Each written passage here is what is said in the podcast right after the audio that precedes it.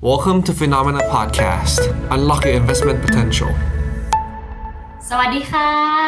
สวัสดีครับต้อนรับทุกคนเข้าสู่ The UpTrend นะคะ Q&A แหละ แล้วก็ไม่ special แล้วล่ะ แต่ว่าเราก็จะมีเนื้อหาเรื่องราวมาคุยกันแหละเนาะ เพราะว่าอย่างวันนี้เนี่ยก็จะยกเอาหนึ่งกองที่น่าสนใจมารีวิวให้ฟังกันแล้วกันนะคะ ถ้าเกิดใครยังพอจำได้ คุณพีทจำได้ว่ารีวิวของเราจะมีด้านไหนบ้างนะ ด้านไหน อ๋อ อันนี้ต้องบอกต้องบอกว่าเนื่องจากว่ามันเป็นกองที่ มันอยู่คู่คู่กับเรามานานฮะเพราะฉะนั้นเองเนี่ยเราอาจเราเลยอาจจะเปลี่ยนแปลงมุมรีวิวนิดหนึ่งก็คือเปลี่ยนในเรื่องของการที่ว่าอ่าเดิมทีจะเป็นเรื่องตัว performance เนาะพอร์ตแล้วก็ philosophy รอบเนี่ยฮะจะมาในส่วนของตัว เอ๊ะก็ครบนะ philosophy พอร์ต performance แต่ว่าแต่ว่ามีเรียงเรียงลำดับแตกแตกต่างแตกต่างจากปกติที่เราทำแบบรีวิวของ IPO กันครับใช่ก็ถือซะว่าอันนี้เป็นหนึ่งกองนะคะที่ คือใครได้ยินชื่อก็คุ้น แต่เราอาจจะไม่ได้พูดถึงบ่อยๆ แต่ถ้าดูจากทางด้านของตัว performance แล้วอะค่ะ ก็ต้องถือว่าเขาผ่านร้อนผ่านหนาว แล้วก็พิสูจน์ตัวเองมาได้ระดับหนึ่งเลยนะนั้หนูอยากให้ลองฟังกันดูแล้วกันนะคะว่า ตัวว่า SCB WinR ตัวนี้จะมีความน่าสนใจอย่างไร แต่ว่าก่อนอื่นเลยคุณพีทแต่ว่าทุกคนอยากรู้มุมมองแหละว่า คุณพีทมองยังไงเกี่ยวกับเรื่องของการประชุมเฟดที่จะกำลังจะประกาศออกมาอดใจรอไว้ก่อนนะทุกคน เดี๋ยวคุณพีทจะมาตอบ หลังจากที่เราคุยกันถึงกองตัว SCBWINR จบแล้ว พร้อมไหมคะคุณพีทได้ครับ โอเค งั้นขึ้นมาอันแรก ครับก็อันนี้ฮะที่ผมพูดถึงตอนต้นเนาะว่าหลักๆเองเนี่ยกองเนี้ยอ่าเป็นการรีวิว แล้วก็เป็นกองที่อยู่กับพอร์ตทาง FINNO เองมาเนี่ยค่อนข้างนานครับ ส่วนหนึ่งเองก็คือตั้งใจที่จะตอบคำถามลูกค้าเลยแหละท่านดูว่าเอ๊ะ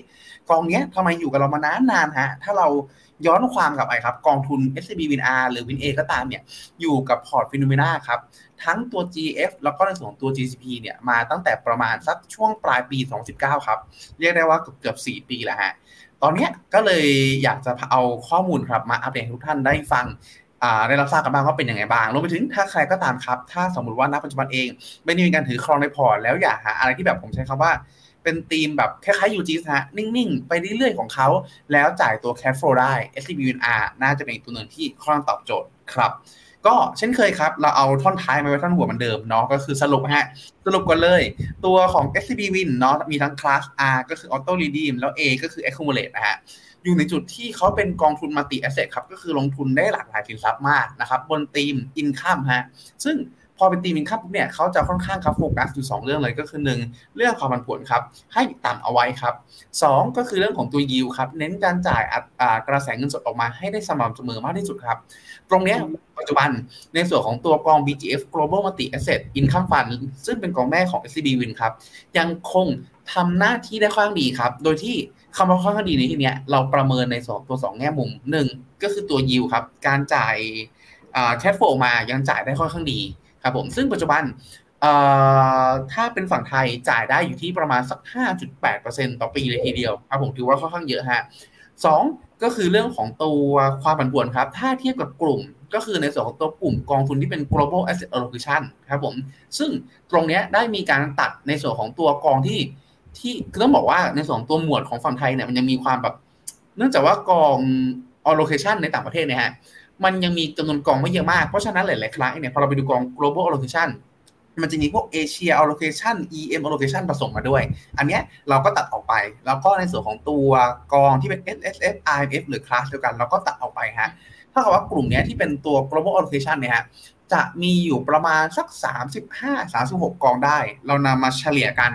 ผลปรากฏว่าตัว s c b Win Win ครับ ยังอยู่ในจุดที่ ทำ performance ในแง่ของความผันผวนฮะทางค่า SD แล้วก็ max drawdown อยู่ในจุดที่ค่อนข้างดีก็คือเสี่ยงต่ำกว่ากลุ่มครับ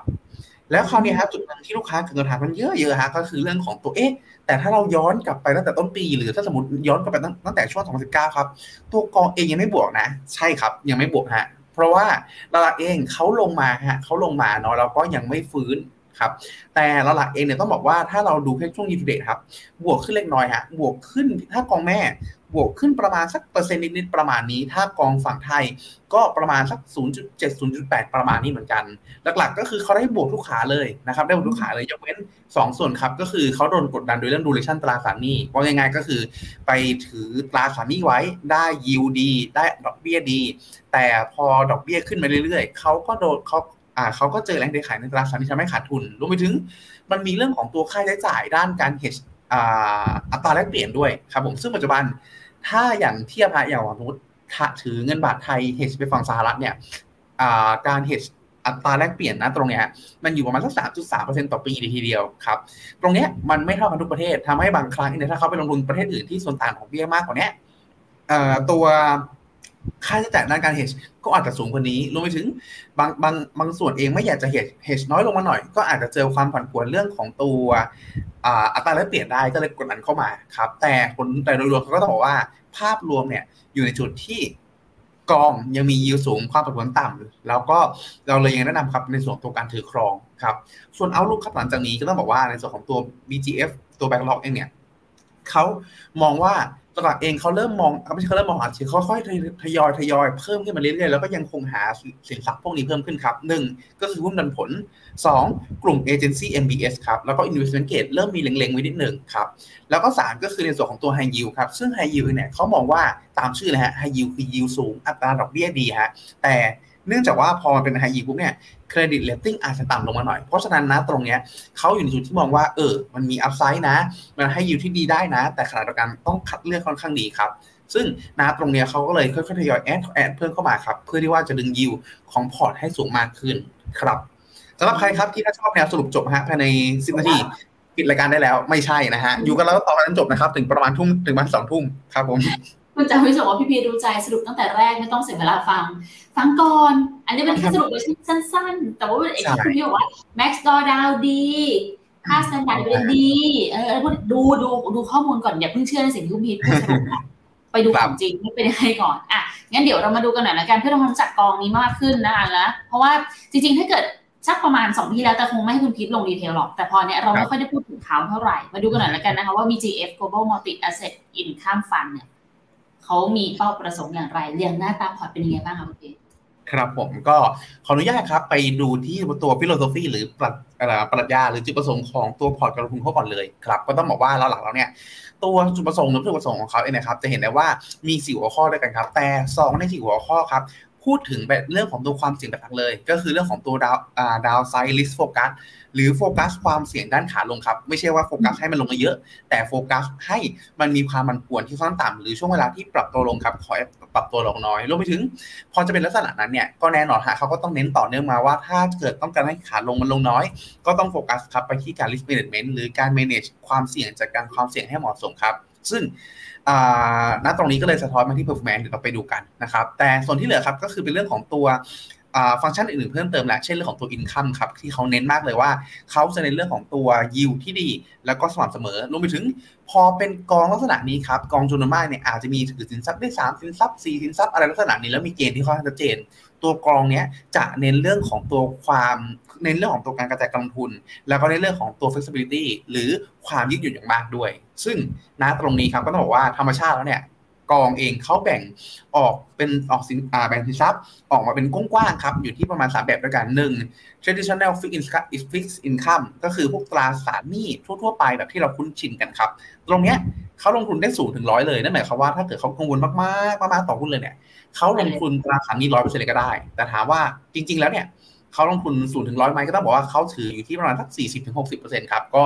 มีเลนจ์มีระยะที่แคบลงมาหน่อย ซึ่งธรรมชาติก็คือถ้าถือตราสารหนี้เนี่ย ความผลมันก็จะดีในระดับหนึ่งแหละก็คือต่ำในระดับหนึ่งแหละแต่อย่างที่เราทราบกันครับว่าปีที่แล้วสองปีนี้ดอกเบี้ยมันขึ้นมาแรงมากทางตราสารนี้ก็ดาวดาวแรงที่สุดในรอบประมาณสักสามสี่สิบปี เพราะฉะนั้นเองเนี่ย ก็แม้กระทั่งเป็นกอง allocation ก็รอดค่อนข้างยากครับ ก็จะเกิดดาวดาวที่ว่าเยอะไปแปลกในช่วงเวลานี้ครับผม โอเคค่ะ ส่วนที่สอง traditional equity income ครับผมก็ตรงนี้เขาจะเป็นในส่วนของตัวหุ้นครับ แต่ว่าไม่ใช่เป็นหุ้นเติบโต ก็จะเป็นหุ้นที่เป็นเน้นการสร้าง income ครับ ก็คือในส่วนของตัว หุ้นปันผลดีทั้งหลายครับ หลักๆ แล้วก็คือสูงถึงหกสิบเปอร์เซ็นต์ครับ แต่ธรรมชาติแล้วเนี่ยเนื่องจากว่าเขาโฟกัสที่การ manage ความเสี่ยงด้วย เขาก็จะถือที่มาสักสิบถึงสามสิบเปอร์เซ็นต์ประมาณนี้ครับ ไม่ได้สูงมากจนเกินไป ไม่ถึงขั้นที่หกสิบเปอร์เซ็นต์แล้วพอจะเป็นความเสี่ยงสูงครับ แล้วก็สามครับ ในส่วนของตัวผมใช้คำว่าเป็นแบบสินทรัพย์สร้างรายได้ สินทรัพย์สร้าง income ทางเลือกละกัน ซึ่งนัดตรงเนี้ฮะเขาแบ่งย่อยออกมาอีกก็คือ ในส่วนของ equity ที่เป็นผมใช้คาว่าเป็นท่ายาก เพิ่มเติมขึ้นมาแล้วกัน ก็คือในส่วนของตัว cover call แล้วก็ในส่วนของตัว global lead ฮะแล้วก็อีกส่วนหนึ่งก็จะเป็นในส่วนของตัว fixed income ครับ ก็คือเป็นในส่วนของตัวกลุ่ม ผมใช้เขาเป็นรายได้ประจำรายได้ประจำแล้วกันเนาะซึ่งมันก็มีตัวมันก็มีอุปกรณ์ทางการเงินที่ให้เลือกหลากหลายครับ ทั้งในส่วนตัว MBS เองทั้งในส่วนของ p r e f e r Stock หุ้นบุริมสิทธิ์เอง ทั้งในส่วนของตัวนี่ในส่วนตัวกลุ่ม EM เองก็ตามครับผมซึ่งตรงเนี้ยจะค่อนข้างกว้างครับ อยู่ที่ประมาณ 40-60%จะเห็นได้ว่านะตรงเนี้ยเขามีความยืดหยุ่นค่อนข้างเยอะ แล้วความยืดหยุ่นตรงเนี้ยฮะถูกนำมาใช้เรียกได้ว่าใช้เต็มๆเลยฮะก็คือจะเห็นได้ว่าอันนี้ เหมือนขนมชั้นฮะ ขนมชั้นตรงนี้มันคือแต่ละแอสเซทที่เขาถือครองครับ ปรับเป็นร้อยเปอร์เซ็นต์แล้วปรากฏว่าจะเห็นกันได้ว่าช่วงบนครับ สีเขียวเข้มคือไฮยูบอลบางช่วงเวลาครับ ถือประมาณ 25%เลย ปัจจุบันเหลือประมาณสัก11%ครับ หรืออย่างก่อนหน้านี้เองก็อาจจะมีตัวหนึ่งที่ค่อนข้างชัดเจนครับ ก็คือในส่วนของตัว floating rate loan ถ้าผมดูสีไม่ผิดเอาไม่ใช่ครับ ตัว mortgage backed security MBS ครับ ก่อนหน้านี้จะถือค่อนข้างเยอะครับ น่าจะอยู่ที่ประมาณสัก 15 16% 15%ประมาณนี้ฮะแล้วก็อ่าลดลงประมาณสัก 20%ประมาณนี้ แล้วก็ทยอยลดลงลดลงลดลงลดลงเรื่อยจนกระทั่งปัจจุบันครับ เหลืออยู่เพียงแค่ประมาณ 8%ตรงเนี้ยสะท้อนความสะท้อนความยืดหยุ่นของเขาในข้างดี แล้วก็พอเราดูตรงนี้ครับก็คือ current หรือสถานะปัจจุบัน ก็จะเห็นภาพค่อนข้างชัดเจนว่าณตอนนี้เขาค่อนข้างชื่นชอบในส่วนของตัว asset ไหนครับในปัจจุบันก็จะถือให้ยูบอลอยู่ค่อนข้างเยอะประมาณ 21%ครับ สูงสุดที่เคยถือมา 30%แสดงว่าชอบนะ แต่ก็ยังไม่ได้ชอบมากที่สุด เพราะฉะนั้นเองก็เลยอยู่ในจุดที่ชอบแหละถือโอเวอร์เวทจากระดับกลางๆมา มาเป็นวันที่1แล้วก็เล็งที่จะซื้อเพิ่ม แต่ยังไม่ถึงขั้นที่ว่าเก็บของเต็มมือเต็มไม้แล้วเลยยังอยู่แค่มัน21 ขณะที่ตัว floating rate loan ครับก็คือในส่วนของตัวสินเชื่อทั้งหลายที่เป็นอัตราดอกเบี้ยแบบร้อยตัว ตรงนี้ฮะพอเราถึงดอกเบี้ยร้อยตัวปุ๊บน้องดอกเบี้ยขึ้นเยอะคนที่ปล่อยกู้ ก็ได้ในส่วนของตัวดอกเบี้ยที่ขึ้นตามตัวอัตราดอกเบี้ยด้วยครับ ตรงนี้เขาก็ถือเกือบเต็มฮะที่ประมาณสักสี่เปอร์เซ็นจากสูงสุดที่เคยถือสิบห้าเปอร์เซ็นเลยครับ แต่สำคัญครับตรงนี้ ถ้าเราดูตรงนี้เฉยอาจจะไม่เห็นภาพลึกมากนะ ก็เลยขออนุญาต คาข้ามฮะข้ามกันดื้อๆอย่างนี้เลยครับแล้วเดี๋ยวค่อยพาไปย้อนก็คือ ไปดูในส่วนของตัวอ่าทางด้านขวาตรงนี้ครับ ก็คือตัวยิวฮะให้ยิวบอลปัจจุบันให้ยิวได้ประมาณสักแปดเปอร์เซ็นต์ฮะสร้างยิวให้กับพอร์ตในภาพรวมทั้งหมดเนี่ย ได้ประมาณคิดเป็นประมาณสักยี่สิบหกจุดสามเปอร์เซ็นต์จากของห้าจุดแปดเปอร์เซ็นต์คูณกันในไว้ก็ตีสักหกคูณยี่ห้าเนาะก็ประมาณสักหนึ่งจุดห้าเปอร์เซ็นต์ครับหนึ่งจุดห้าเปอร์เซ็นต์ของหนึ่งห้าจุดแปดเนี่ย มาจากตัวไฮยูบอลครับ ตัวที่สองครับตัว floating rate loan ที่เหลือประมาณสักสี่เปอร์เซ็นต์เขามียิวประมาณสัก8.2%ครับ สร้างยิวประมาณ20%ก็คือประมาณสัก1%หนึ่งประมาณเกือบเกือบหนึ่งเปอร์เซ็นต์อ่าไม่สิหนึ่งจุดสองเปอร์เซ็นต์ประมาณนี้ฮะ สร้างขึ้นมาได้ แต่สำคัญครับคือตัวนี้ก็คือตัว cover call ครับ cover call ถือเพียงแค่ประมาณ 8.1%ให้ยิวได้ถึง 14%ฮะ เราสร้าง performance หรือสร้างตัวยิวที่จ่ายคืนออกมาได้นะครับ อยู่ที่ประมาณขออนุญาตตีเลขกลมๆไวๆที่ประมาณสัก 20%ละกัน หรือ 17.5 ก็น่าจะประมาณสัก 1.2% 1.1 1.2%ประมาณนี้ เรียกได้ว่า ถือน้อยกว่า floating rate loan ครับ ที่ประมาณสักเกือบเกือบครึ่ง แต่สร้างยิวครับ ใกล้เคียงกันกับนะตรงนี้เลย ตัวนี้แหละครับ มันคืออีกตัวหนึ่งที่เป็นความพิเศษของ SCB Win คือต้องบอกว่ากลยุทธ์นี้เขาใช้กันหลายที่เหมือนกัน แต่ความพิเศษของพิเศษของ s อ b Win ก็คือเขาเนื่องจากว่า Backlog เนี่ยเขาเป็นบริษัทที่ขนาดใหญ่มาก เขามีการไลฟ์ cover call ใช้กลยุทธ์ตรงนี้บนหุ้นหลายตัวเลย บนหุ้นหลายตัวเลย ข้อดีของการทำบนหุ้นหลายตัวครับก็คือเขาสามารถแมชความเสี่ยงของหุ้นที่เขาถือครอง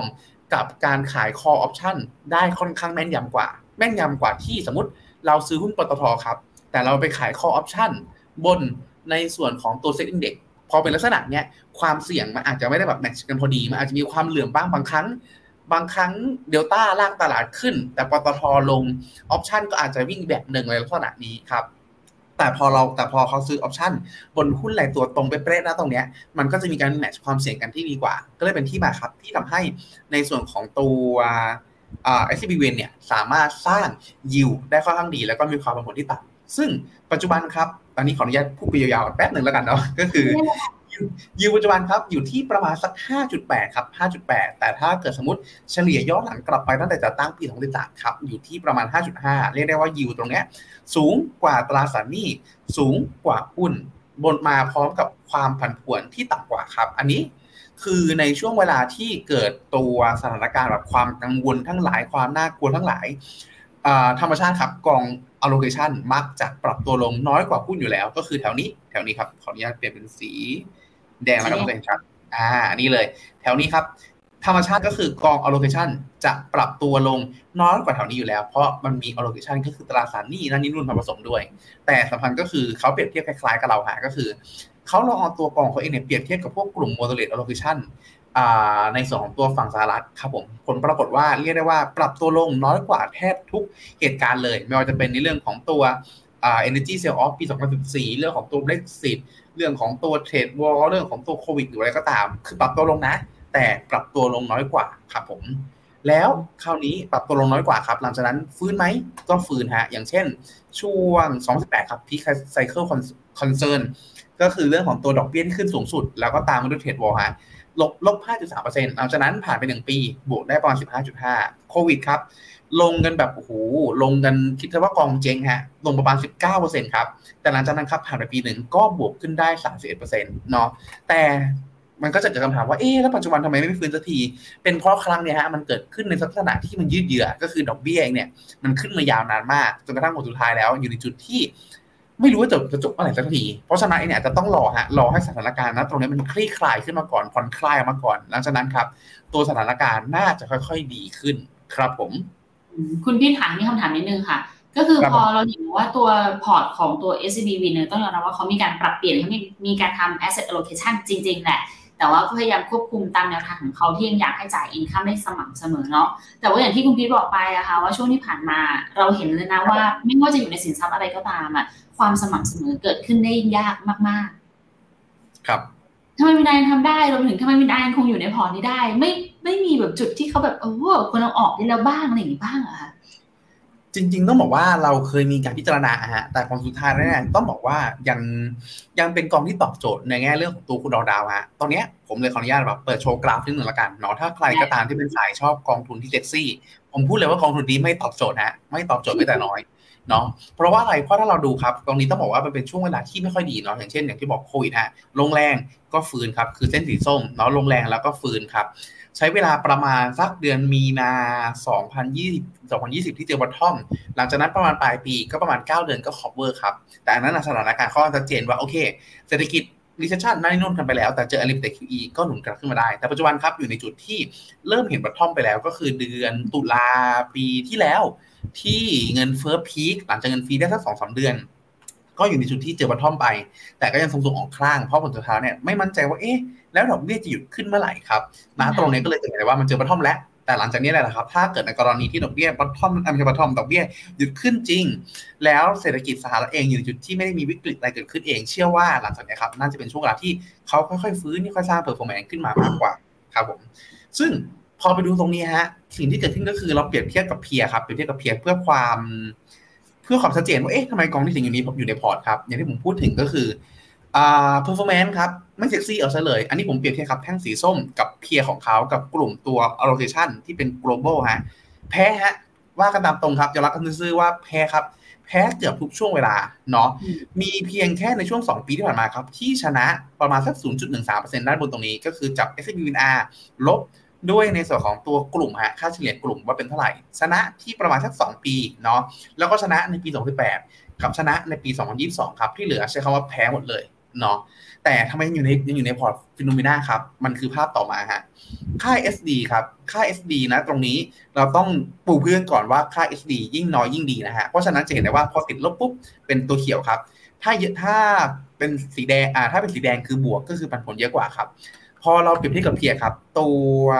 h b n r สีเขียวยกแถบฮะมีเพียงแค่หนึ่งเดือนล่าสุดเท่านั้นเองที่ความผันผวนสูงกว่า ที่เหลือ 5 ปีเอ่ย3 ปีเอ่ย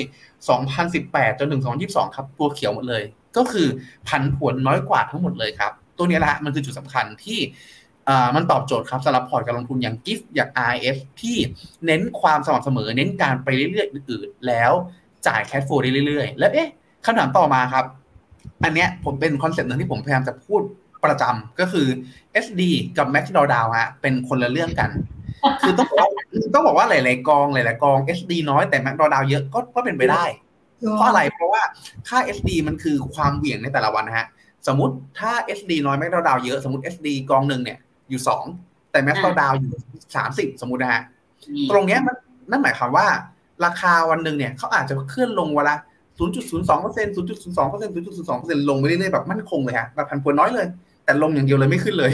ถึงกระทั่งถึงลบสามสิบอ่าอะไรลักษณะนั้นครับ กับในส่วนของอีกกองหนึ่งความผันผวนอาจจะสมมติอยู่ 20 แต่แม็กซ์ดาวอาจจะแค่อ่าอาจจะแค่ห้าเปอร์เซ็นก็ได้ ก็คือวันหนึ่งราคาอาจจะเหวี่ยงขึ้นพรืดไปอยู่ที่สามเปอร์เซ็นวันต่อมาลบลงมาสี่เปอร์เซ็น แต่บังเอิญบวกสามลบสี่เนี่ยมันเกิดไปเกิดไปเกิดไปเกิดมาสลับไปสลับมา แล้วมันต่อเนื่องกันลบแค่ห้าก็เป็นไปได้ครับ เพราะฉะนั้นนะตรงนี้ถ้าจะประเมินความเสี่ยงต้องดูให้ครบทั้งในส่วนของตัว SD ที่โอเคชัดเจนแล้ว SD เขานิ่งแม็กซ์ดาวครับก็อยู่ในจุดที่ถือว่าทำได้ค่อนข้างดี ถ้าเราเปรียบเทียบใน time frame เดียวกันครับ 5 ปีเอ่ยเปรียบเทียบเป็นลักษณะปักหมุดเอ่ยเปรียบเทียบเป็นรายปีเองก็ตามครับ อยู่ในจุดที่ Max d a w ของ s b VNR ครับยังทำได้ค่อนข้างดีกว่า ก็คือมีแพ้ครับมีแพ้บ้าง แพ้ในช่วงหนึ่งปีที่ผ่านมาประมาณสัก 0.68%แพ้หนึ่งเดือนที่ผ่านมาประมาณสัก 0.27%แพ้ยีทูเดตครับประมาณสัก 0.28%แพ้แพ้ปี 2020 ครับ สัก 0.22%เท่านั้นเอง แต่จะเห็นได้ว่าช่วงเวลาที่เหลือครับ เกินครึ่งตีสักประมาณ 70%ฮะเขาชนะในส่วนของตัว peer ทั้งหมดเลย เพราะฉะนั้นนะตรงนี้ครับ แม้ว่า return จะแพ้เนาะแต่ SD ที่ต่ำกว่าอย่างสม่ำเสมอ ความนิ่งของเขา มาพร้อมกับในส่วนของตัวดอดาวที่น้อยกว่ากลุ่มอย่างสม่ำเสมอด้วย ก็เลยเป็นที่มาครับที่ในส่วนของ SCBWINR และ WINA เนี่ยยังคงอยู่กับพอร์ตของ FINNOMENA ต่อไปครับรวมไปถึงอีกจุดหนึ่งก็คือเนื่องจากว่าพอดอกเบี้ยมันขึ้นมาสูงครับช่วงนี้ สิ่งที่ตามมาก็คือยิวที่เพิ่มขึ้นครับถ้าเราย้อนหลังไป 3 ปีครับ2021เขาจ่ายได้มาสัก4.88%ต่อปีครับอันนี้เฉลี่ยเราทั้งปี2022ครับปีที่แล้วได้ประมาณสัก 5.56 ครับ ปีนี้ครับเด้งขึ้นมาอยู่ที่ประมาณ 5.87%เลยทีเดียว ถือว่าค่อนข้างสูง เพราะว่าดอกเบี้ยขึ้น แล้วก็กลยุทธ์ที่หลากหลายของเขาครับคราวนี้สิ่งที่ลืมพูดถึงไปนิดนึงก็คือเรื่องของเรื่องของวิวฮะอันนี้ผมขออนุญาตพูดถึงสั้นๆแล้วกันเนาะหลักๆเองนะตอนนี้ครับเขาชอบหุ้นปันผลเขามองว่ามันถูกหลักๆเลยก็คือเขามีการเปรียบเทียบกันครับว่าระหว่างหุ้นที่ปันผลเยอะที่สุด กับปันผลน้อยที่สุดปัจจุบัน PE เป็นยังไงบ้าง ผลปรากฏว่าหุ้นที่ปันผลติดอันดับ top quintile ก็คือ20%แรกเนี่ยปันผลสูงๆเนี่ย PE ต่ำมาก ต่ำระดับแบบอยู่ข้างข้างล่างเลยครับ ตรงนี้มันสะท้อนว่ามี upside ครับผมแล้วก็พอเรามองไปข้างหน้าปุ๊บสิ่งที่เกิดขึ้นก็คือเขามองว่าตัวเศรษฐกิจสหรัฐเนี่ยอยู่ในจุดที่ค่อนข้างแข็งแกร่งฮะเพราะฉะนั้นแล้วพอพอไปดูในเรื่องของตัว yield spread หรือส่วนต่างของอัตราดอกเบี้ยของคุณกู้ โดยเฉพาะ High Yield แล้วก็ในส่วนของตัว Agency MBS ครับสองตัวนี้อยู่ในจุดที่เอเขาใช้คำว่า Agency MBS เนี่ยอยู่ในจุดที่ค่อนข้างน่าสนใจ High Yield เขาใช้คำคำประมาณว่า อาจจะไม่ได้กว้างมากนะแต่ยังพอมีอัพไซด์ได้ครับเพราะฉะนั้นหลังจากนี้ก็อยู่ในจุดที่เขาจะเก็บสะสมสินทรัพย์พวกนี้เพิ่ม ในขณะเดียวกันความกังวลเรื่องเศรษฐกิจชะลอตัวครับ ในส่วนของตัวฝั่ง EM ฝั่งอิงอยู่ในจุดที่ ค่อนข้างสร้างแรงกดดันฮะเพราะฉะนั้นนัดตรงนี้เขาก็จะมีท่าทีของการหลีกเลี่ยงตัวฝั่ง EM d e ครับมีมีการทยอยลดที่ผ่านมาแล้วก็ทยอยลดลงในอนาคตรวมไปถึงตัวหุ้นบริมสิทธิ์ครับหุ้นบริมสิทธิ์หลายหลายคนครับ ผมว่าตอนจังหวะเนี้ยหลายหลายคนจะเริ่มมีความงงๆและกับสองคำคำแรก cover call ไม่พอมาเจอบุริมสิทธิ์มาเจอบุริมสิทธิ์อีก คือต้องบอกว่าเอางี้ครับผมขออนุญาตอธิบายบุริมสิทธิ์ก่อนมันคือผมใช้คาว่าเป็นลูกครึ่งฮะมันเป็นหุ้นที่ มีความผูกไม่ใช่ผูกพันหรือมีมีสัญญากันว่าจะจ่ายในส่วนของตัวอัตราดอกเบี้ยให้ จ่ายในส่วนของตัวกระแสเงินสดให้ แต่ถ้าสถานการณ์ไม่ดีก็ไม่จ่ายก็ได้นะ ในลักษณะนี้ครับมันเป็นลูกครึ่งฮะ มันนับเป็นหุ้นก็ได้ หรือบางบางบางบางบางที่มองตราสารนี้ก็ได้ ซึ่งพอมองไปข้างหน้าครับอย่างที่เราพูดถึงเมื่อกี้ว่าให้ยิวเอ๊ะมันมีความมันมียิวที่ค่อนข้างสูงเนาะแล้วก็มี valuation ที่น่าสนใจกว่ารวมไปถึงหุ้นปันผลครับ ที่ถ้าเกิดสมมติเศรษฐกิจ เขาโอเคจริงล่อจริงเนี่ยณตรงนี้ความถูกมันเป็นการเปิดอัพไซด์ให้หุ้น เพราะฉะนั้นตัวหุ้นที่มีความสม่ำเสมอในเรื่องการจ่ายกระแสเงินสดให้ อย่างบุญมุสเองก็อาจจะมีความเซ็กซี่น้อยลง ก็เลยมีการที่อาจจะย้ายเงินลงทุนไปในส่วนของตัวอื่นเพิ่มเติมมากขึ้น แล้วก็ลดในส่วนของตัวหุ้นบริษัทหุ้นบุริมสิทธิลงครับผม ส่วนอีกคำหนึ่งที่น่าจะงงเมื่อกี้ฮะ covered call ฮะก็เตรียมมาให้ครับเตรียมมาให้แต่ขออนุญาตอธิบายสั้นๆแล้วกันเนาะเพราะว่า ผมเชื่อว่า option เนี่ยเป็นอะไรที่ชวนปวดหัวมากแม้กระทั่งผมเองนะฮะทุกวันนี้ถ้าจะคุยเรื่องกลยุทธ์ option แต่ละครั้งผมยังต้องนั่งไล่แบบหนึ่งมันทำอย่างนี้สองมันทำอย่างนี้แล้วไอ้นี่มันวิ่งอย่างนี้ไอ้นั่นมันวิ่งอย่างนี้จนถึงแบบได้กำไรอย่างนั้นอะไรอย่างเงี้ยฮะแต่โดยสรุปเขาก็คอคืออะไรคือสมมติครับ ผมที่ผมพูดถึงเมื่อกี้เราถือหุ้นอยู่หนึ่งตัว แล้วหุ้นถ้าเกิดสมมติหุ้นขึ้นทุกคน happy ฮะ ถ้าหุ้นลงทุกคนทุกคนเสียใจครับ แต่ถ้าหุ้นไม่ไปไหนล่ะเป็นยังไง ก็ต้องบอกว่าพอหุ้นไม่ไปไหนปุ๊บเราก็ต้องรอครับรอปันผลจากมันทีเดียวอาจจะไตรมาสละครั้งหรือว่าอะไรก็ว่าไปครับ ตรงเนี้ยเราสามารถหากำไรจากมันเพิ่มได้ด้วยการขาย option ครับ ขายขาย call option call option คือสิทธิ์ในการซื้อหุ้น คือสิทธิ์ในการซื้อหุ้นอ่าณตรงเนี้ยสมมติราคามี call option มี put option มีพวกนี้อยู่ในใช่ไหมจะทราบว่า ว่า call option เนี่ยมันสามารถได้ทั้งซื้อแล้วก็ขาย put option ซื้อได้ทั้งแล้วก็ซื้อแล้วก็ขายได้ด้วยแล้วนึกสภาพว่าถ้าเราจับแปลเป็นภาษาไทยฮะขายสิทธิ์ในการขายซื้อสิทธิ์ในการขาย อะไรอย่างเงี้ยมันจะดูชวนปวดหัวมากเพราะฉะนั้นขออนุญาตใช้เป็นคำว่า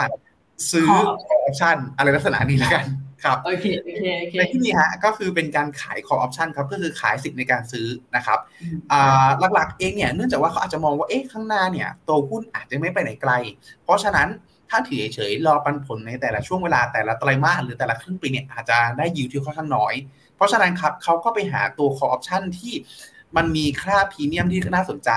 มีคนเสนอซื้อที่น่าสนใจ แล้วเขาก็ขายครับ ขายสิทธิ์ไปขายสิทธิ์ไปปุ๊บหลังจากนั้นเราก็ได้ค่าพรีเมียมมาได้เงินคล้ายๆเบี้ยประกันมาครับ แล้วเราก็เอามาบุ๊กเป็นในส่วนของตัวรายได้ของกองทุน แล้วก็เอามาจ่ายปันผลจ่ายตัวดีเวเดนคืนลูกค้าหรือจ่ายออโต้รีดีมคืนลูกค้าครับ ซึ่งณตรงเนี้ยมันอยู่ในจุดที่ถ้าราคาหุ้นวิ่งขึ้นเรื่อยๆครับมันก็เป็นการล็อกกำไรเอาไว้ครับผมผมพูดอย่างนี้ละกัน แต่ถ้าราคาหุ้นมันปรับตัวลงเรื่อยๆก็อาจจะขาดทุนไม่สิ้นสุดครับแต่ณตรงเนี้ยเขาก็มีการ manage ความเสี่ยงไอ้ว่าที่ผมเลยพูดตอนต้นว่าเขาเลยพยายามที่จะ ทำ cover call ตรงเนี้ยให้แมทช์ความเสี่ยงกับหุ้นรายตัว เพื่อที่ว่ามันจะได้เป็นการ manage ความเสี่ยงในอีกแง่หนึ่ง อีกแง่หนึ่งก็คือถ้ามันปรับตัวลงมาเรื่อยๆปุ๊บนะตรงเนี้ยหลายๆครั้งเองเขาจะใช้การที่เลือกเลือกใช้ตัวคำ cover call option ครับใกล้กับวันหมดอายุสัญญา เพื่อที่ว่าสมมติฮะถ้ามันลงไปเรื่อยๆลงไปเรื่อยๆลงไปเรื่อยๆแล้วปรากฏว่ามันถึงวันที่ครบอายุสัญญาพอดีมันก็จะขัดออกปุ๊บจบขาดทุนแค่นั้นในลักษณะนี้ครับ เพราะฉะนั้นนะตรงเนี้ยมันเป็นที่มาครับที่ถือว่า มีหลาย ๆ กองใช้กลยุทธ์นี้เหมือนกัน แต่กองเนี้ยเนื่องจากว่าไซส์เขาใหญ่มากก็เป็นแบ็คแบ็คล็อกถ้าผมจะไม่ผิด AUA อันดับหนึ่งไม่ของทางอ่าใช่อันดับหนึ่งของโลกฮะเพราะฉะนั้นในความใหญ่ของเขาเอง เขาเลยอยู่ในจุดที่สามารถเรียกว่าไงดีมีอิทธิพลแล้วก็เราสามารถใช้ตัวสภาพคล่องในลักษณะเนี้ยฮะที่ค่อนข้างสูงเขาเนี่ยมาทำ cover call option บนหุ้นหลายตัวได้ และมันมีความเหมาะเจาะเหมาะอ่าเหมาะเจาะเจาะจงมากกว่าครับ โดยสรุปโดยสรุปเอาไหมคะให้คุณพีทพักเหนื่อยแค่จะบอกว่า อันนี้อันนี้มองจากภาพทางฝั่งของตลาดทีเฟกแล้วกันเนาะมันจะมีแบบพวกผลิตภัณฑ์สัญญาสัญญาอะไรเหล่านี้แหละค่ะ อาจจะเป็นคำที่ไม่คุ้นเคย แต่ส่วนใหญ่แล้วค่ะถ้าเกิดใครลงทุนเป็นแบบอาจจะเป็นหุ้นรายตัวแล้วกันเนาะก็มักจะใช้วิธีการซื้อเป็นพวกแบบฟิวเจอร์ถูกไหมคะเป็น single stock future เพื่อมาใช้ในการบริหารความเสี่ยง แต่ในของฝั่งของกองทุนนะคะด้วยความที่ไซส์มันใหญ่ การที่จะไป manage ด้วยแบบการซื้อพวกแบบ long short หรือว่าเป็นแบบ single stock มา เพื่อจะดูแลพอร์ตนะคะมันอาจจะทำได้ยากเขาอาจจะใช้ option นี่แหละ ในการมาตี band แล้วดูว่าอ่าจะต้องทำยังไงให้ราคามันแบบเกิดความสมมาตรหรือบางทีใช้ leverage ได้อะไรอย่างนี้ค่ะ แต่ว่าอย่างอย่างที่คุณพีทเล่าให้ฟัง แต่เองก็ยังจำไม่ได้คุณพีทถึงแม้จะแบ่งเป็นสี่ตารางอะ option เป็นผลิตภัณฑ์ที่แบบยากสำหรับแต่นะ มันต้องคิดสองตลบอะใช่ฮะใช่ยิ่งถ้าถ้าซื้อ call option บอกว่าไม่เท่าไหร่ถ้าไปขาย ถ้าเป็นขาขายเนี่ยยิ่งปวดหัวหนักเข้าไปใหญ่ครับแล้วสรุปมาขายซื้อเนี่ย ใช่ฮะเอาเป็นว่าเอามาเล่าให้ฟังเลยละกันแต่ถ้าเกิดครับใครจะสนใจเพิ่มเติมก็อันนี้ไม่ได้ขายของแต่ว่ามีตลาดทีเฟกนะคะ มันจะมีเพจชื่อว่า t f e c Station ไปดูได้ เขาจะมีแบบเขียนพวกนี้ไว้ค่อนข้างเยอะเลยเผื่อจะอยากรู้กัน สรุปสำหรับตัว SCB Win ครับ ก็ภาพรวมครับยังทำได้ดีตามวัตถุประสงค์จ่ายยิวได้สูงขึ้น ความผันผวนต่ำกว่าเพียร์ และมีกลยุทธ์ที่หลากหลายครับ ช่วยให้ performance นั้นอยู่ในจุดที่เรามองว่าโอเคได้ แต่หลังจากนี้ถ้าทิศทางดอกเบี้ยชัดเจนมากขึ้น ตัวกองเองน่าจะค่อยๆ กลับมาสร้าง performance ที่ดีได้ค่อยๆฟื้นขึ้นมาได้ครับ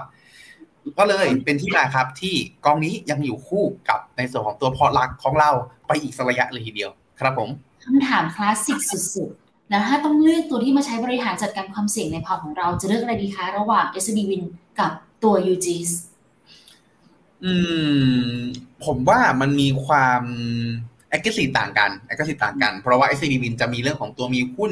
มีกลยุทธ์ที่ซับซ้อนเพิ่มเติมมากกว่าครับ เพราะฉะนั้นถ้าในแง่นี้มันจะมีความเสี่ยงสูงกว่าครับผม ในขณะที่ UGIS เองเป็นกองตราสารหนี้ครับ เพราะฉะนั้นเนี่ยธรรมชาติความผันผวนเขาจะต่ำกว่า SCB Win อยู่แล้ว ก็อาจจะเลือกให้เหมาะสมกับความเสี่ยงครับ ถ้าเราคาดหวังยิวหรือคาดหวังผลตอบแทนจากตัวคอพอร์ตของเราอยู่ที่ประมาณสัก 5 6ประมาณนี้7%อะผมตีกันกว้างละ5.5ถึง7% แต่จริงๆเขาได้วัน 5.8 เนาะประมาณเนี้ยผมก็อาจจะแนะนำเป็น SCB Win แต่ถ้าเกิดเรามองหากองหลังเฉยๆมากกว่า ก็อาจจะเป็น UGIS จะดีกว่าครับอย่าถูกหลอกด้วยสัดส่วนของตราสารหนี้ที่เขาสามารถตั้งแต่ศูนย์ถึงร้อยนะทุกคนเขาคือ global asset allocation นะเขาคือ allocation ที่เป็น global เขาได้ทั้งหุ้นได้ทั้งบอลแต่ UGIS เป็นบอลและสามารถใช้สิผลิตภัณฑ์ option option มาช่วยได้อะไรอย่างนี้ครับดังนั้นเลือกให้ดีนะคะ เพราะว่าที่ต้องถามเพราะว่าถ้าจำไม่ผิด ตอนที่เราทำรายการกันตอนช่วงแรกอะถามคำถามนั้นนี้กันมาเยอะเนอะคุณพีทใช่คถ้ารับผมเปรียบเทียบกับกองอะโอเค คุณพีทหายเหนื่อยยังครับผมได้เลยครับ มาลุยกันค่ะคุณท่านแรกเลยค่ะ คุณชันวุฒิค่ะ สวัสดีครับ อยากขอความเห็นเกี่ยวกับกอง TMB WDEQ ว่าเหมาะที่จะใช้เป็น core พอร์ตสัก 20%ไหมครับ และน่าจะให้ผลตอบแทนในการ DCA รายสัปดาห์โอ้โหรายสัปดาห์ด้วยนะระยะเวลา 8-9 ปีดีกว่ากองอย่าง TMB GQG หรือ KKP GNPH ไหมครับ อ่าจริงๆต้องบอกว่า DVDQ เป็นคอพอร์ตได้ไหมผมว่าเป็นได้ครับ แต่หลักๆเองเนี่ยมีความกังวลข้อหนึ่งครับ ก็คือเรื่องของตัวอัตราแลกเปลี่ยนครับผมอืมอ่าเพราะว่าผมเห็นคำถามคุณชาญวุฒิข้อต่อมาด้วยเรื่องของตัวอัตราแลกเปลี่ยนนะฮะก็คือในระยะสั้นๆอ่าไม่ไม่สิต้องบอกว่าผมขออนุญาตแบ่งเป็นอย่างนี้ ในเชิงทฤษฎีก่อนในเชิงทฤษฎีผลสุดท้ายแล้วอัตราแลกเปลี่ยนมันไม่ควรจะไปไหนอืมอ่าระยะยาวมันควรที่จะเหวี่ยงขึ้นเหวี่ยงลงเหวี่ยงขึ้นเหวี่ยงลง แล้วกลับมาสแควร์ก็คือเท่าเดิมฮะ แต่ปัญหาคือสภาพเป็นจริงมันไม่เป็นเช่นนั้นครับ เราจะได้เห็นหลาย ๆ ประเทศที่ค่าเงินอ่อนต่อเนื่อง พุ่งไปเรื่อย ๆ ครับ ผมนึกจากตัวอย่างประเทศหนึ่งก็คืออินเดียฮะถ้าเราไปดูอินเดียรูปีเทียบกับดอลลาร์ครับมันอ่อนแบบอ่อนไปเรื่อยๆลักษณะนี้ เพราะฉะนั้นนะตรงเนี้ยตัวค่าเงินมันจะอยู่ในจุดที่เข้ามาทำร้าย performance ของตัวกองได้ค่อนข้างเยอะครับ ถ้าแนะนำถ้าแนะนำผมเลยอาจจะค่อนข้างแนะนำเป็นลักษณะของการ เป็นลักษณะ hedge มากกว่า อาจจะเลือกเป็นกองอย่างพวกตัว KOX อะไรลักษณะนั้นน่าจะโอเคกว่าครับ เพียงแต่ว่าข้อเสียข้อหนึ่งแล้วกันก็คือเนื่องจากว่าโดยเฉพาะช่วงเวลาเนี่ยฮะตัวของส่วนต่างอะไรส่วนต่างตัวของต้นทุนการ hedge อัตราแลกเปลี่ยนเนี่ยมันอยู่วันสามจุดสามเปอร์เซ็นต์เลย ช่วงนี้อาจจะเจ็บปวดหน่อยเท่านั้นเอง แต่ถ้าเกิดสมมติโดยธรรมชาติแล้วเนี่ยมันไม่ควรจะกว้างขนาดนี้ ก็คือถ้าไม่ขาหนึ่งถ้าไม่ถ้าเฟดไม่ลดดอกเบี้ยลงมาหาไทย ไทยก็ต้องขึ้นดอกเบี้ยตาม ถ้าไม่ว่าเป็นขาไหนก็ตามผลสุดท้ายเนี่ยสิ่งที่ตามมาก็คือตัว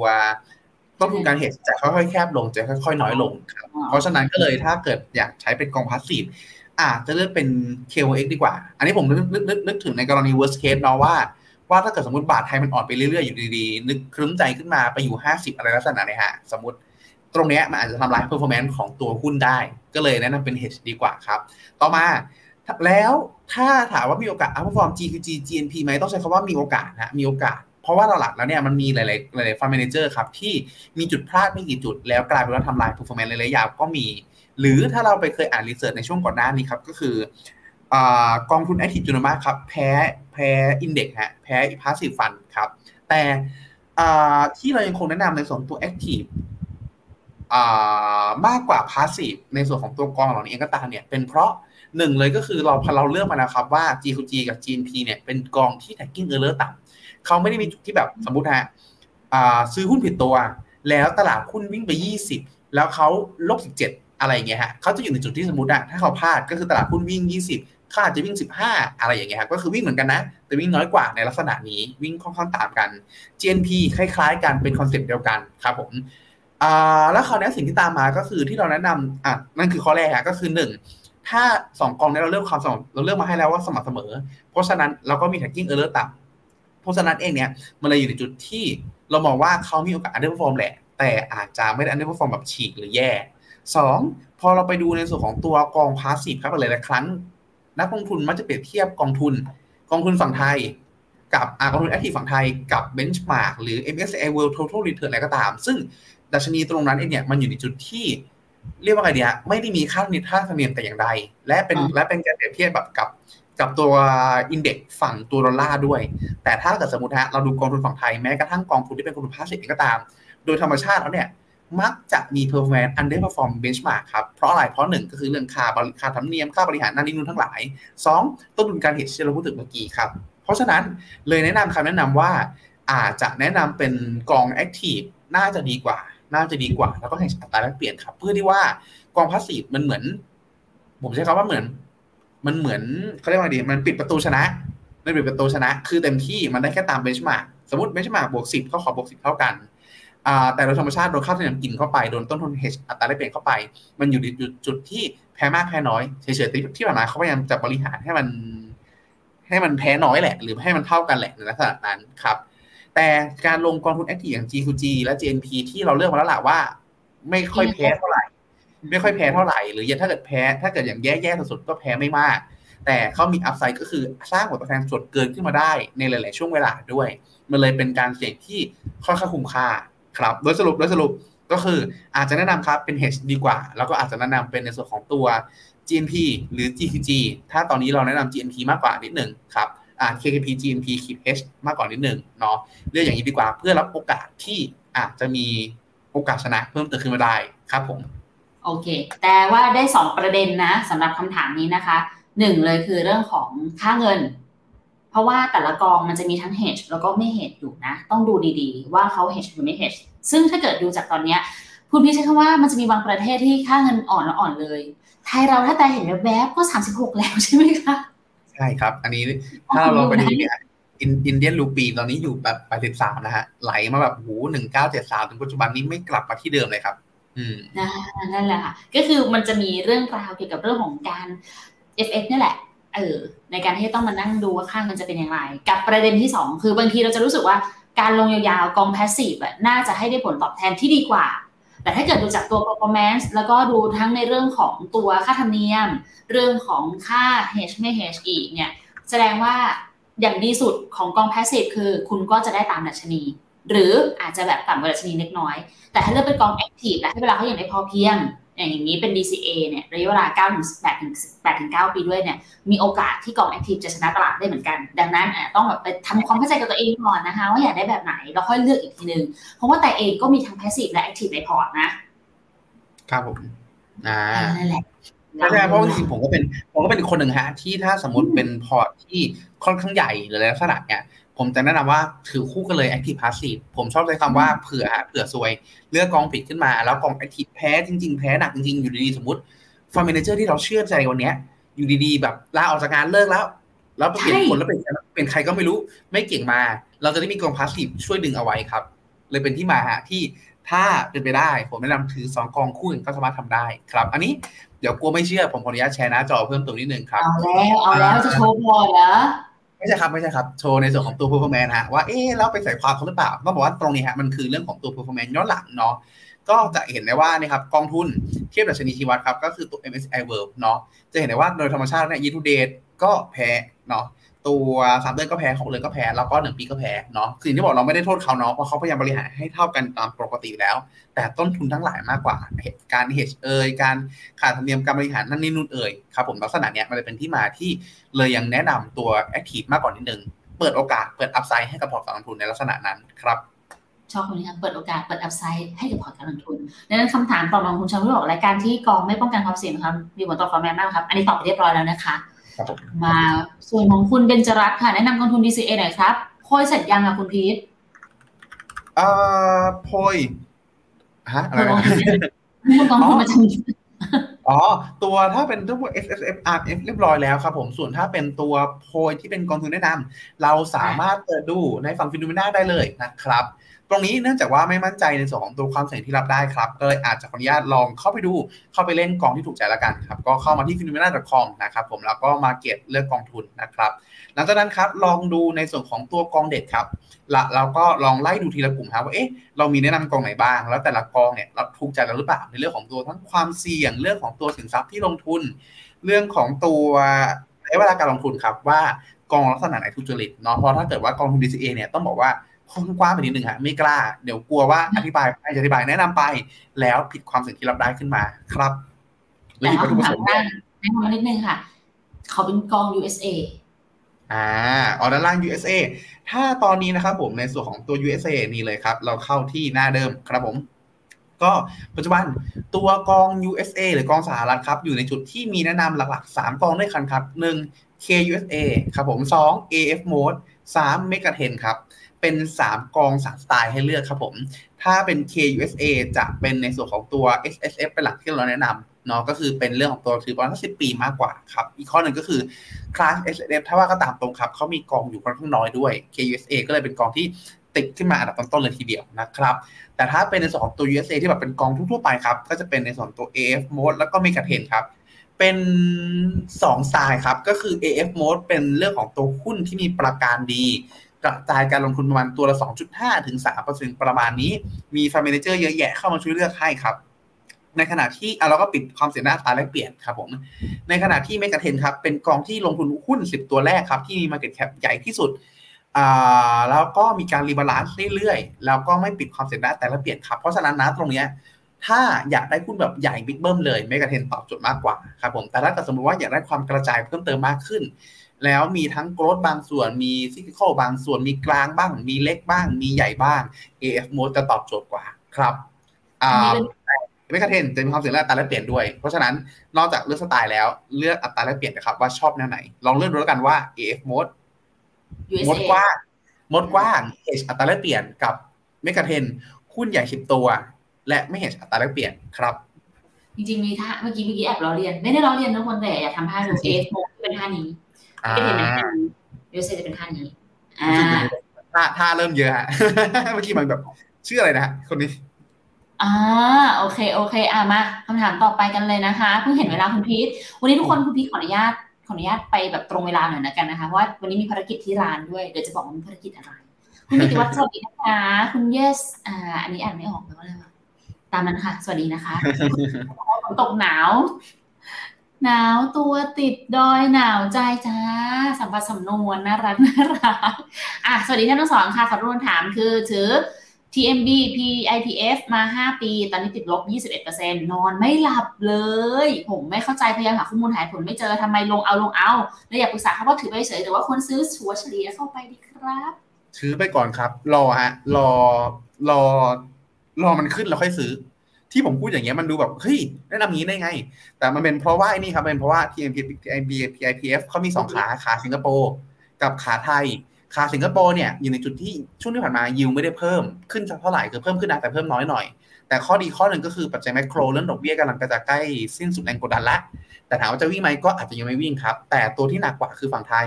ทยคือปัจจัยแมกโครเริ่มผ่อนคลาย เริ่มมีอะไรดีๆ เข้ามามากขึ้นเนาะแต่ข้อเสียคือสภาพคล่องน้อยมาก ถ้าไม่มีใครซื้อราคาก็จะไม่ขึ้น ซึ่งแล้วถามว่าจะมีใครซื้อเมื่อไหร่หนึ่งถ้าไม่มีการลดดอกเบี้ยเกิดขึ้น ก็สองครับต้อง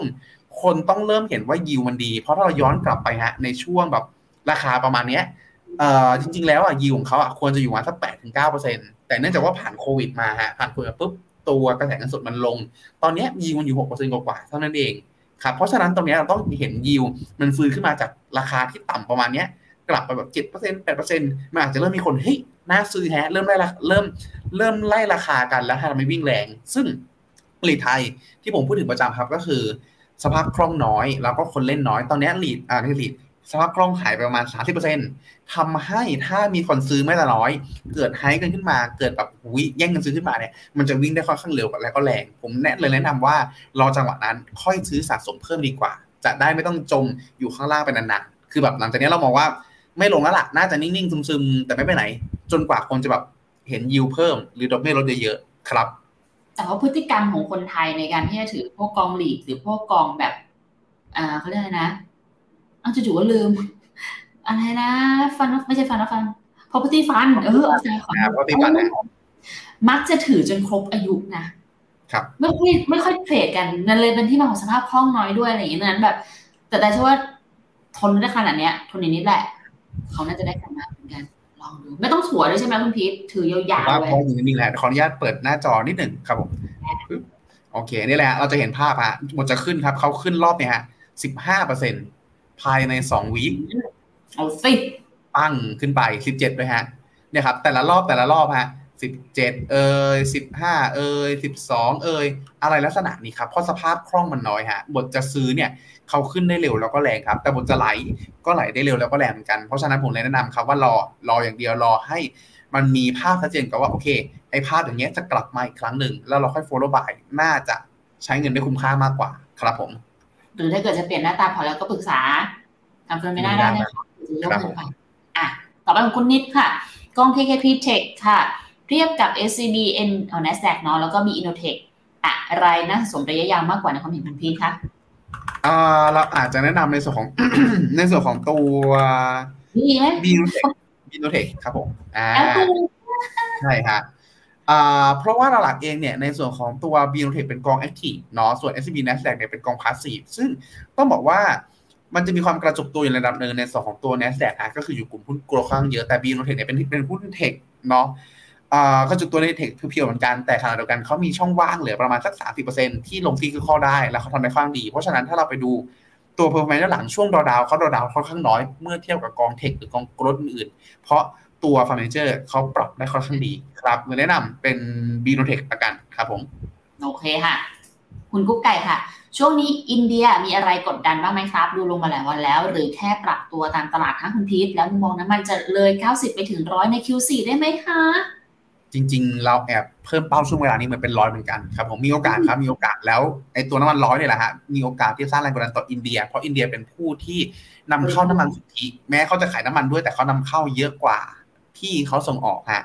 แล้วพอเป็นลักษณะเนี้ยมันผงส่งผลต่อเงินเฟ้อให้ล่าสุดเกินเป้าแล้วเป้าเงินเฟ้ออินเดียสูงนะฮะสูงอยู่ที่ประมาณสัก 5-6%แต่ปัจจุบันประกาศออกมาประมาณสัก 6.5 ประมาณนี้คือเกินเป้าไปอีก เพราะฉะนั้นตรงนี้มันเลยเป็นปัจจัยกดดันระยะสั้นที่เอ๊ะหรือว่าอาจจะมีการขึ้นดอกเบี้ยคุมเพื่อคุมเงินเฟ้อหรือเปล่าครับรวมไปถึงค่าเงินอินเดียที่อ่อนลงอย่างต่อเนื่องด้วยครับนะตรงนี้มันก็เป็นสร้างแรงสร้างความกังวลต่อว่าถ้าค่าเงินอ่อนเรื่อยๆ แล้วน้ำมันขึ้นอีก ตรงนี้มันอาจจะกดดันให้เงินเฟ้อมันสูงขึ้นได้อีก ก็เลยเป็นที่มาครับ แต่ถ้าเราดูกันดีๆครับ อันนี้ผมย้อนกลับไปสั้นๆในไว้ว่าอินเดียเป็นตลาดที่ขึ้นเพราะ e a r n i n g ครับผมฉะนั้นนะตรงนี้ถ้า earning ยังไปได้ เชื่อว่าอินเดียเองเนี่ยระยะยาวยังค่อนข้างมีความน่าสนใจ โดยสรุปคืออินเดียถูกกดดันเรื่องเงินเฟ้อแล้วก็เรื่องของตัวน้ำมันที่หนุนตัวเงินเฟ้อแล้วก็ค่าเงินอ่อนครับ ก็แนะนำทยอยสะสมจริงๆแนะนำทยอยสะสมได้ครับ น้ำมันเรามองร้อยเหมือนกันครับผม Q4 เลยเหรอ จริงๆดีไม่ดีอาจจะไม่ถึงก็ได้ฮะช่วงนี้ถือได้ว่ามาค่อนข้างเร็วเลยทีเดียว ขึ้นมาสามสามเร็วกว่าที่สี่คิดเยอะฮะใช่ขึ้นเดือนติดนะโอเคไปต่อค่ะ มุมมองเวียดนามกับเกาหลีใต้ค่ะ แล้วก็คุณมีวิบยังขอตัว KT Oil Energy KT Mining ยังซื้อได้ไหมมาด้วย ถ้าถ้าผมพยายามตอบคำถามหลังก็แล้วกันนะฮะ ซื้อได้หมดเลยครับ ซื้อได้หมดเลยครับ ทั้งตัว Oil Energy mining แล้วก็ oil Energy energy mining อ่าใช่ใช่ใช่ครับทั้งสามตัว ถ้าชอบของถูกหน่อย ดูดูแบบเรื่องอะไรดูไม่แพงมาก ตัว mining อาจจะตอบโจทย์กว่านิดนึงเนาะครับ ส่วนเวียดนามเกาหลีใต้ครับเวียดนามระยะสั้นครับ ช่วงนี้อาจจะได้ผลดีจากเรื่องของตัวอัตราแลกเปลี่ยนด้วยครับ เพราะหลักๆเองเนี่ยช่วงที่ผ่านมาก็คือกองทุน โดนเรื่องของตัว hedge ต้นทุนการ hedge ไปในระดับหนึ่งเนาะอืมทำให้หลาย ๆ กองทุนเองก็ลดการ hedge ลงมาครับ แล้วปรากฏว่าค่าเงินดองแข็งเทียบกับบาทนะตอนนี้ครับ วันนี้บวกขึ้นมาประมาณสักเกือบเปอร์เซ็นต์น่าจะได้สองเด้งครับ ทั้งขาของค่าเงิน แล้วก็ของตัวตลาดหุ้นด้วยครับ ตัวนี้ ยังคงแนะนำครับ ให้ทยอยสะสมได้ในช่วงยิ่งถ้าเวียดนาม 30 ครับ สามารถทะลุประมาณสักพันสองร้อยห้าอ่าพันสองร้อยหกสิบถึงพันสองร้อยเจ็ดสิบตรงนี้ขึ้นมาได้ จะเป็นจุดที่น่า follow by เป็นอย่างยิ่งครับเกาหลีใต้มีเสียทรงเล็กน้อยแต่ยังไม่เสียทรงสักเท่าไหร่คือ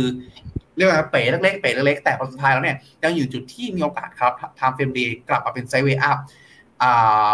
ตรงนี้ก็แนะนำทยอยสะสมได้ครับผม โดยสรุปคือที่คุณวิววิวพามา ทยอยสะสมได้หมดเลยครับผม หลังจากก่อนหน้านี้เรา bear bear oil energy แล้วก็ mining มานานครับ อันนี้ถือว่าเป็น overweight ยังคะหรือว่าเป็น neutral อยู่อ่าเป็นโอเป็น slight over ขึ้นมาในส่วนของตัว KT oil อ่าในส่วนของตัวกลุ่มพลังงานแล้วก็ commodity ครับอ่าโอเค ไปต่อค่ะ คิดเห็นยังไงกับจีนครับเคชน่าหน้าสดหน้าสะสมไหมทับมือครับ ถ้าตอบสั้นๆรอฮะรอมาตรการกระตุ้นชัดเจน แล้วค่อยซื้อดีกว่า อยู่ในจุดที่ เหมือนเหมือนถ้าเป็นแบบท่อประปาฮะเขาปล่อยน้ำออกมาแบบน้ำต้นไม้จังหวะนี้คือมันแบบเปิดแค่ให้รู้ว่าไหลฮะ แบบ แบบกลัวเอื่มันอยกลัวเปลืองน้ำฮะมันกลัวเปลืองน้ำอะไรอย่างนั้นฮะประมาณนั้นถ้าผมไม่รู้ว่าผมไม่รู้ว่าสมัยเนี้ยเหมือนสมัยก่อนหรือเปล่าที่จะมีทริคหนึ่งของคนคุณยายผมค่อยๆเปิเปิดดน้ำแบบเปิดน้ำเบาๆให้มันไหล เพื่อที่ว่ามิเตอร์จะได้ไม่หมุน อ่า ตอนเนี้ยฮะ เหมือนทางการจีนใช้ทริคของคุณยายอยู่ คือมาตรการออกมาก็จ๊อกก็แจ๊กก็จ๊อกก็แจ๊กไปเรื่อยๆ เรารอฮะรอให้เขาเปิดออกเต็มที่มาตรการกระตุ้นเต็มที่ แล้วค่อยซื้อน่าจะเซฟกว่าครับ คุณยายเรากลัวมิเตอร์ จีนเราจีนกลัวนะคะกลัวเงินเฟ้อเหรอคะผมว่าจีนจุดเนี้ย ส่วนหนึ่งฮะผมมองหนึ่งก็คือเขากังวลเรื่องของตัวการคลังเขาด้วยเนาะพอเดฟ GDP เมื่อก่อนมาเนี้ยไม่รวมพวกอ่า เขาเรียกอะไรเรียกอะไรนะฮะพวกไม่เป็นยังไงรัฐบาลท้องถิ่นพวกรัฐบาลท้องถิ่น ตอนนี้มันถูกจับเข้ามารวมด้วยแล้วสูงขึ้น อีกแง่หนึ่งก็คือเขากลัวว่าถ้าเกิดสมมติเขากลับลำมากระตุ้นแรงๆนะตอนเนี้ย ตัวปัญหาหลาย ๆ อย่างที่พยายามคุมอะอาจจะกลับมาก็ได้ ก็เลยแบบแบบปล่อยเรื่องจะเป็นไปก่อนแล้วถ้าไม่ไหวจริงๆค่อยว่ากัน ซึ่งอย่างที่ผมพูดถึงก็คือ ปลายปีเนี้ยเขาตั้งเป้าเติบโตประมาณห้าถึงห้าจุดห้าอยู่ถ้า สมมติเขายึดเป้าตรงนั้นเองเนี่ยเขาจะต้องมีมาตรการออกมาเร็วๆนี้ หรือไม่ก็ต้องออกมาแถลงการว่ายกเลิกเป้า GDP ครับจะเห็นความชัดเจนใกล้ๆเร็วๆนี้ครับผมไม่ทำต่อก็หยุดแค่นี้ลุ้นกันต่อค่ะสำหรับจีนอ่าฮะขอมุมมองกลุ่ม semi ค่ะเป็นยังไงบ้างครับ ในช่วง Q4 นี้ ดูเริ่มลงมาบ้างแล้ว กลุ่ม semi เราอยู่ในจุดที่มองว่าตัวการ destocking น่าจะผ่านไปแล้วก็คือก่อนหน้านี้สต็อกเยอะสต็อกบวมแล้วระบายสต็อก แล้วเขาก็เลยพอระบายสต็อกปุ๊บก็เริ่มสั่งสินค้ากัน ตอนนี้อยู่ในจุดที่น่าจะเริ่มกลับมาสั่งสินค้ากันมากขึ้น ครับเพียงแต่ว่าจุดหนึ่งที่เรามีความหวังตั้งความหวังไว้พอสมควรก็คือการเปิดตัวของ Apple นะฮะระหว่างอะไรที่มันค่อนข้างว้าวเนาะแล้วพอค่อนข้างว้าวเนี่ยเดี๋ยวเขาจะว้าวผมไหมแล้วแล้วไอ้ความค่อนข้างว้าวนะตรงเนี้ยธรรมชาติอะไรก็คือจะกระตุ้นในส่วนของตัว demand ตัว chipset ตัว semiconductor ทั้งหลายให้ฟื้นตัวอีกครั้งหนึ่งครับ แต่กลายเป็นว่าในครั้งเนี้ยเหมือน เหมือนมันมีกระแสความต้องการแหละ มีกระแสความต้องการแหละ โดยเฉพาะยิ่งครับ หลาย ๆ คนที่ใช้มือถือรุ่นเก่ากว่า iPhone แบบ 12 อะไรอย่างเงี้ยฮะ จะยังคงต้องการเปลี่ยนแปลงกันอยู่ แต่อาจจะดีมานมาน้อยกว่าคาด ก็เลยเป็นอยู่ในจุดที่เราแนะนำว่าทยอยสะสมได้ทยอยสะสมได้ในส่วนของเซมิ แต่ความผิดหวังจาก iPhone เล็ก ๆ นะตรงนี้อาจจะกดดาวไซด์ในระดับหนึ่ง แล้วก็รวมไปถึงเราได้มีการอ่านรีเสิร์ชเจอล่าสุดก็คือผลสุดท้ายเนี่ย แม้ทุกอย่างจะดูเหมือนกลับมาปกติแล้วก็ตาม แต่ปัญหาเรื่องของตัว chipset ที่ขาดแคลนเนี่ยมันยังไม่ได้หายไปร้อยเปอร์เซ็นต์น้อยอย่างล่าสุดถ้าผมจำไม่ผิดน่าจะน่าจะ Apple หรือไงสักอย่างนี่แหละครับเมื่อเช้า ยังมีพูดถึงอยู่ว่าผลสุดท้าย chipset เองเนี่ยยังอยู่ในจุดที่ยังมา delay มาช้ากว่าคาดการณ์เป็นเรื่องปกติในช่วงเวลานี้ คือไม่ได้ขาดแคลนแบบขาดแค่ขาดแคลนแต่ยังมีความ delay อยู่ในพอสมควรครับ ก็คือความต้องการยังมากกว่า ใช่ supply อยู่ดีครับผม โอเคค่ะ แต่จริงๆเรื่องนี้ก็พูดยากนะ กลุ่ม semi นี่เป็นกลุ่มที่แบบ ต้องใจรักสมัครสมานสำหรับกลุ่มนี้ถ้าอะถ้าถ้าเกิดชอบแบบฟังแบบ semi เน้นๆฮะ ผมแนะนำผมแนะนำอีกเจ้าหนึ่งที่รู้ที่แบบศึกษาเรื่องนี้ค่อนข้างลึกฮะ อย่างตัว BottomLiner เนาะครับผมอ่าอันนั้นก็จะจะเรียกได้ว่าศึกษา semiconductor ตั้งแต่แบบหูเหมือนไปทำงานในโรงงานเดียวกันเลยครับผมเองก็อ่าน content ของเขาอยู่ค่อนข้างบ่อย แล้วก็ได้มีการพูดคุยกับทางทีมเขาอยู่หลายรอบพอสมควรครับผม อันนี้อ่าน content นะ เดี๋ยวอยากรู้ถ้าอยากจะฟัง content ไปฟังช่องไหนเดี๋ยวบอกนะคะมาพอร์ตแดงเป็นปีค่ะเพิ่งจะมี B-INNOTECH เขียวค่ะ ที่เหลือก็แดงเราไม่ท้อค่ะ ใช่ครับ ต้องอยู่ให้นานพอฮะอยู่ให้นานพออยากให้พ้นช่วงเวลานี้ไปให้ได้ครับ ถ้าผลสุดท้ายเนี่ยมันไม่ได้มีมหาวิกฤตใหญ่ที่ทำให้ตลาดหุ้นพังลงมาเปลี่ยนระบบการปกครองเป็นคอมมิวนิสต์กันทั่วโลกหรืออะไรอย่างเงี้ยฮะ เดี๋ยวตลาดหุ้นทุนนิยมมันจะค่อยๆ กลับมาเองครับแล้วตัว asset ต่างๆจะค่อยๆฟื้นขึ้นมาเองสำคัญคือถ้าเรากระจายดีพอ มันจะมีบางตัวเขียวบางตัวแดง แต่ภาพรวมเนี่ยมันจะค่อยๆโตขึ้นแล้วกลับมาได้ครับเลยผมเลยเน้นประจำหาว่าคุมความเสี่ยงให้ดี เราติดลบน้อย เราจะมีกำลังใจอยู่กับมันนาน แล้วเราจะมีโอกาสได้กำไรเพิ่มเติมมากขึ้น แต่ถ้าเกิดสมมติเราเลเวลเลตเยอะเราเราทุ่มไปเยอะเรากระจุกตัวเยอะกำไรมันอาจจะมาชั่วครั้งชั่วคราว ถ้าเราโชคดี แต่ถ้าเราไม่ได้ศึกษามันอัปเกรดตัวเองให้ดีมากพอผลสุดท้ายมันมาง่ายมันก็ไปง่ายครับ อืมจะบอกว่าคุณวายแซดแต่เป็นคนหนึ่งเหมือนกันนะคะที่อดทน จากตอนแรกต้นปี40กว่าๆเนี่ยค่ะ ติดลบนะคะ ไม่ใช่เหลือเดียว ตอนนี้เหลือมาเป็นแบบแค่หลักเดียวแล้วค่ะ ไม่ใช่บวกนะคะ ติดลบยังลบอยู่แต่ก็ได้อ่าแต่ของคุณวิมวิมกับทางคุณกุ๊กไก่ มาคล้ายๆกันเดี๋ยวถามรวมๆกันเลยแล้วกันเนาะ คุณวิมวิมถามขอกองในดวงใจคุณพีทส่วนของคุณกุ๊กไก่ว่ามีกองไหนแนะนำบ้างไหมคะ ที่มีผู้จัดการเก่งๆ สร้างผลตอบแทนดีๆ เหมือน The Chamber เอาสิครับขอบคุณขอบคุณทุกท่านครับ ในแง่ที่ว่าเอ่อเรียกได้ว่าเหมือนเตรียมกันมาให้ทายอินกันทุกสัปดาห์เลยทีเดียวนะครับก่อนอื่นเลยก็กองทุนที่แนะนำที่ผมชอบแล้วกันในดวงใจเนาะหลายๆคนถ้าติดตามมาจะทราบกันดีฮะผมเป็นสาย conservative